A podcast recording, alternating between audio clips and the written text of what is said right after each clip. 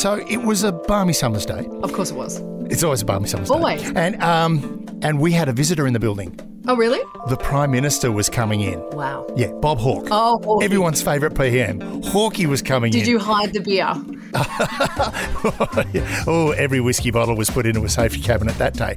Now, the thing was, I was doing my usual thing of being important and walking around the building holding a piece of paper in the hopes that I could casually bump into the Prime Minister and say, uh, hi, try to impress him with my intelligent skills. Yeah. And of course, as I walked down the corridor towards the offices he was in, he was in politically motivated violence. He was being briefed on terrorism. And uh, I was stopped by one of the great characters in the organisation. I shall just call this man Large Jack and let anybody who knows him figure out who I'm talking about. He stopped me and basically went, Where do you think you're going? And I said, Oh, I've got a very important piece of paper. No, you don't. No, I've really got to. No, you don't. I went, but he went, Do you really think the Prime Minister wants to see you in stretch Fabergés and a pirate shirt and a bum bag? No. And I was booted. Now, jump forward to a couple of weeks ago where I'm sitting here at my computer doing what I always do, which is looking at stuff. And what do I discover? What? I discovered that Bob Hawke, the, the great Australian Prime Minister, might just have been working for the United States. Oh my gosh. And it's all recorded. Want to talk about it? Of course I do. You're listening to I Spied, the yard glass of Australian intelligence. You right there? I'm going to need to lie down. Yeah.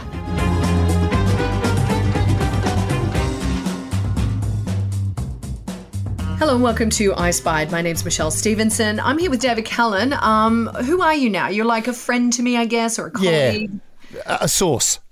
Fellow hostage, locked yes. in our homes. Yeah, locked into our homes with school children that don't want to be here. They'd rather be with their mates.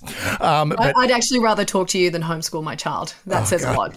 I've got an HSC student in the house. Yep, it's just hell. anyway, um, getting back to Hawkey, uh, there's uh, sitting around being locked up. I'm reading a lot of stupid stuff, and I came across an academic paper called "The Eloquence of Robert J. Hawke, United States Informer, 73 to 79." Now, I this- love that you just troll for academic. I got nothing else to do. And essentially, this researcher, Cameron Coventry, has gone through all of these recently released archived diplomatic cables from the United States Embassy in Canberra, basically talking about how one of their greatest sources on the political situation in Australia was Bob Hawke. Now, you, you kind of would have thought that, hang on, Hawkey, a lot of people saw Hawkey as being this sort of crypto communist, militant, unionist crazy. But actually, the United States loved him. They absolutely adored him. Because he was a larrikin. He was the epitome of the Aussie larrikin. Loved to scull a beer. uh-huh, held the world record for the yard glass. Oh, of course he did. But here's the thing that very much belies his real character. Um, one of the things the Americans said they liked about him was the fact that he had this outward appearance of being a larrikin, of being a bit crazy and a bit of a bad boy. But actually, he was quite bookish and he basically created this exterior character, this persona that the Australian people would embrace. But deep down, he was an incredibly powerful and incredibly smart operator. All right. I think what people have to remember as well, like you don't reach the highest office without having a bit of book smarts about you. Not only that, you've also got to be incredibly pragmatic in your approach. Yeah. I mean, if you if you're stalwart, this is the way I am and I won't change. People can't work with you. But Hawkey, they regarded him as a chameleon. They thought he was quite like quite like this Janus face kind of guy that could be everything to everybody, which is so rare.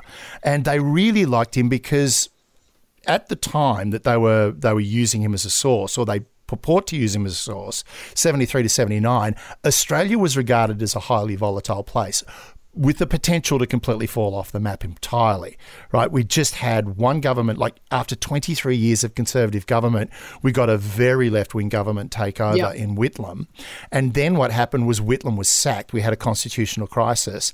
But the one thing we had that was going wrong from us was our economy. And America needed our economy to work. So Yeah. Hawkey became perfect for this because he was a source on the labour movement and government. But most of all, what they really liked about him was they saw him as a potential leader and they wanted to sort of help him along. Uh, Really? Yeah, because he did a couple of things that they really liked. Like one of the things he did that they thought was brilliant was as the uh, president of the ACTU, he was very much along the lines of going, "We're not going to let the unions come completely out of control with wage fixing." They they really wanted them to work to be more how do we put it to be more forgiving and accepting of wage setting. And what he did, essentially, they regard what he did with the unions in setting the accords, in a way, kind of undermined the labour movement entirely, which was fabulous for them. And the other thing he did was he solved the problem of Frank Sinatra. What what was the problem with Frank Sinatra? You don't know about the Frank Sinatra tour? No. The old Blue Eyes is Back tour, right? There okay. was a Frank Sinatra came down to Australia and then got on stage in Melbourne and completely ripped the press apart. He basically talked about how they were scum and any female journalist was and please, this is a, a no reflection on you or anyone of your ilk. I'm about to get mad. They were whores. What? Basically, all all female journalists were whores. That is terrible. That is what he said, particularly at a time in the, the mid 70s, which was very feminist. That was women movement. empowerment. Women did not like being called whores, or if they did want to be called a whore, they called themselves a whore because they were owning their own sexuality. Well said. I'm glad you got that off your chest. Now, yeah. here's the thing, though. The Americans thought the only person that's going to solve this is Hawke. And Whitlam thought the same thing too, because, of course, as soon as he made his little comment on stage, the uh, union in control of theatrical lighting, staging, and sound went on strike. Really? So his show was shut down in Melbourne. So he just went, well, screw you. If I can't play here, I'll play in Sydney. So the Transport Union went on strike and refused to refuel his plane. God, remember when unions actually did something? Yeah, I do. right, imagine, imagine a theatrical union now going on strike. It was just they just wouldn't. Well, there weren't unions. There, there, aren't those kind of unions really. No, and and we've got to remember that that's what Labor was based on. When we talk about Labor and the unions, a mm. lot of it was like this kind of groundswell of union movement. It's not it's not the unions that we see today with the heavy-handed tactics in construction and stuff like that. This was like unions who were serving the people. Well, I'm going to pull you up there on the heavy handed unions in construction. There was a little group called the BLF, the Builders Labourers Federation, back right. in the 70s and 80s, and they make the unions these days look kind of tame. Ooh, maybe we should do a thing on unions. Ooh, yeah, that's a great idea. Let's do that. Let's do a we'll thing do on unions. Size. I'm anyway. just going to make a quick note in my book. Do an episode on unions. Right. So anyway, Hawkey, like Whitlam, turned around to Sinatra and the Americans and went, if you want anyone to fix this, get Bob Hawke. Now, the big story was Hawkey. I love this. Hawkey went into the Boulevard Hotel in Sydney where Sinatra was staying to have a meeting with Sinatra. And the story goes that there was a bottle of Courvoisier brandy and a box of cigars on the table and nothing else. Perfect. Right? And essentially, he never met with Sinatra. He met with Sinatra's lawyers, and the lawyers like to say that they basically plied him with brandy uh, because Hawkey was there for an apology. If this was going to be fixed, Sinatra had to make a public apology. Yeah. Well, Sinatra did not make a public apology. Hawke walked out of the Boulevard Hotel an hour later and read a prepared statement expressing Sinatra's regret at making the statement. Right. So no apology, but regret. Right. But the big story was that Hawke was utterly legless and smashed during that negotiation. Now, a couple of problems with that. One, if he was legless and smashed, and look, we all know Hawkey could put a beer away. Yeah, but, you know, 100%. half a bottle of Courvoisier in an hour, that's going to put you pretty much on your ass. Yeah, but, unless you're Russian. Or you're Hawkey, because Hawkey then went out and read a prepared statement to the press expressing Sinatra's regret. Now, if Sinatra was, if he was, if Hawkey was pissed, mm. how in the name of God could he walk outside and make a prepared statement? Right. So the Americans actually said that it was Hawke was actually quite clever in how he handled it because he said, you know, he went in there all guns blazing. We're going to need an apology and nothing short. But yeah. then, you know, and when the lawyers went, this isn't going to work, it was Hawke that basically turned around and went, look, express regret. I'll go out and read it. All hands fine. And look, how about by way of saving everybody's, you know, saving face and also apologising to the Melbourne people who missed your show. Why don't you let us broadcast one of your shows on free to air TV? Oh, Which is smart. exactly what happened. Now, Sinatra went back to the United States after the tour was over, walked out onto Madison Square Garden, and said, as he always did, Old Blue Eyes is back, or as they say in Australia, Old Big Mouth is back. So Sinatra actually kind of it, it was it wasn't a bad thing for Sinatra. It was an excellent thing for Hawke. Well, he kind of like got around it. It's like one of those apologies, a, a non apology, so to speak. Exactly. I'm sorry I hurt your feelings, not I'm sorry that I said the thing that I said. Yeah, well, what's a great line is, you know, I'm sorry if somebody was offended by what I said, right? Uh, not, I'm sorry that I'm a complete tick. I Now, love a non apology. A non apology is my favorite kind of apology. There are many of them around. We all like them. Um, Yeah. I make them often to my wife. Yes. I'm sorry you interpreted it like that. I'm sorry that you decided to marry me. But this was the thing with Hawke, right? Hawke had this ability to cut through a lot of problems. There was a, a, an instance where there was going to be an industrial action against Northwest Cape. Now, that's one of America's big bases in Australia, alongside Pine Gap. Northwest Cape is another one. It's a it's a joint Australian US facility. Now, unions were going to attack it. Now, they immediately turned around to Hawke and went, he was still at that point ACTU president, and they basically hmm. said, Can you fix it? To which he did. He had this uncanny ability to basically undermine any militant action, which belies the fact that everyone thought Hawkey was this mad socialist communist sort of militant. He wasn't. He No. was as incredibly pragmatic. So what? Why would they think that he was a communist? It's so interesting, just because like when by the time I knew of Hawke, I was a little bit older, and so Yeah. he kind of had that kind of larrikin, lovable, sink a beer kind of thing about him. So Yeah. I wasn't really part of that whole generation that thought he was a communist. Why did they think he was a communist? Well, back in the 60s, he was very militant. He was Right. a very militant Labor movement member. But as he progressed, he realized if he is going to succeed, if he's going to, you know, his career is going to move forward, he's Yeah. going to have to temper that.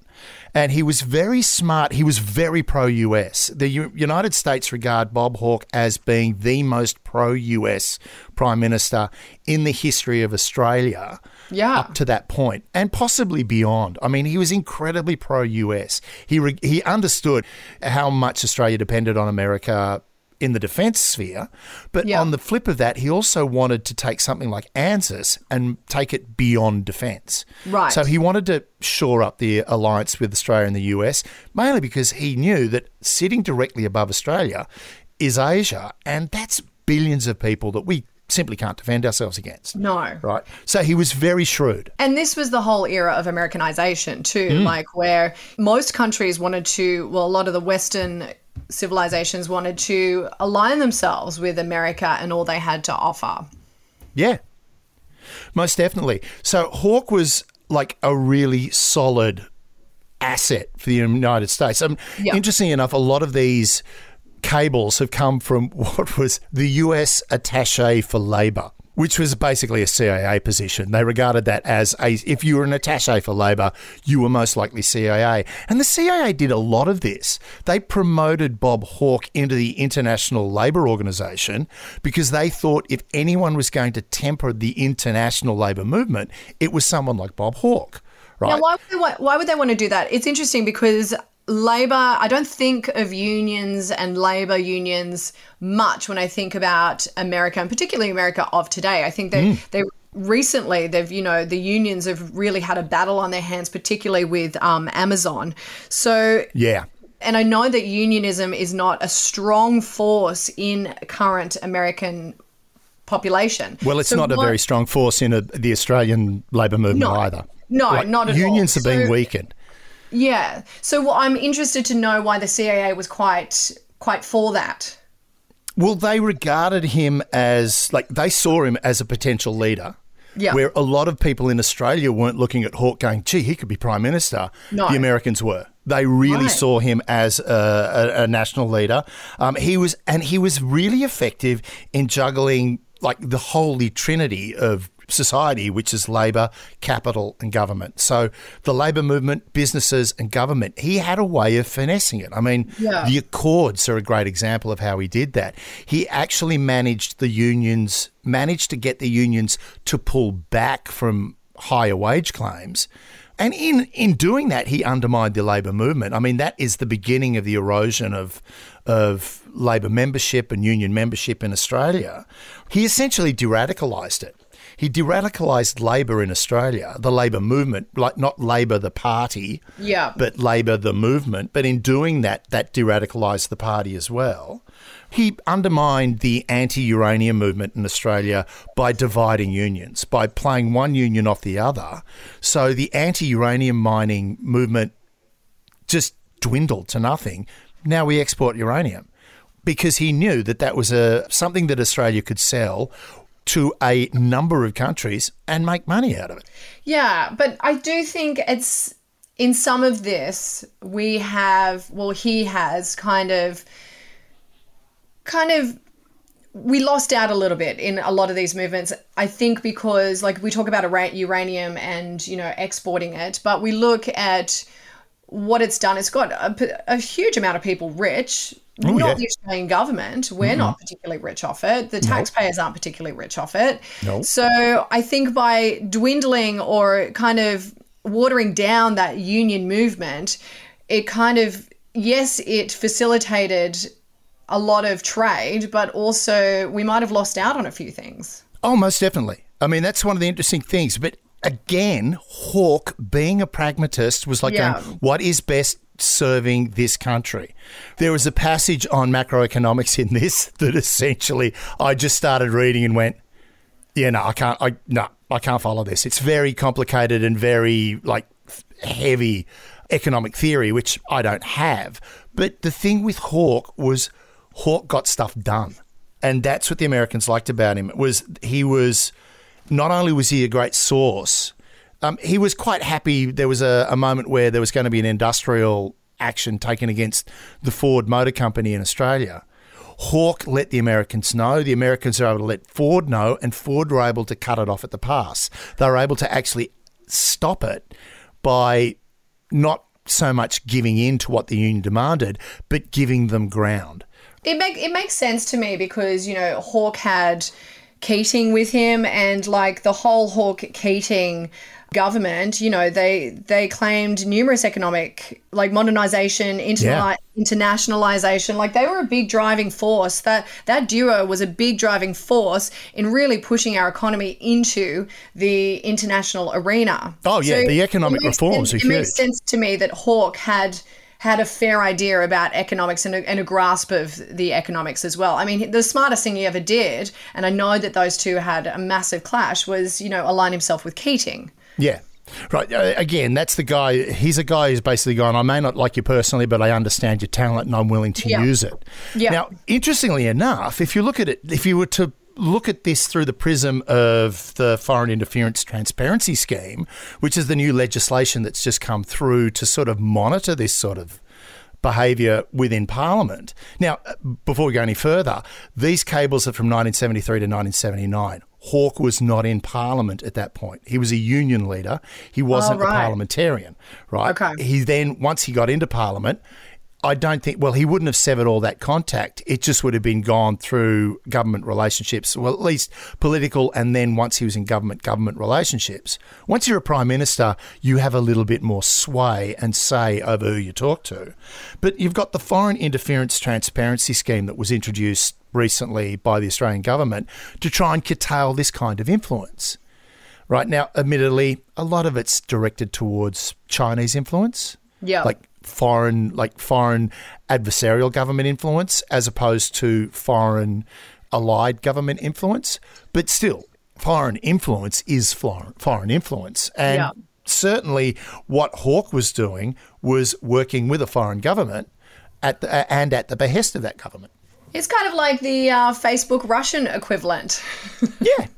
Yeah. Bottom line. It was like Facebook and Russia got together and just decided to get Trump elected. Yeah, yeah, exactly. Now, how much that would have made a difference, how much his relationship with the United States would have worked as a, an electoral strategy or how much the Americans influenced that his election. I mean, mm. the Fraser government was on the nose and they were struggling economically, and Hawke with Keating came in and literally reinvented our economy.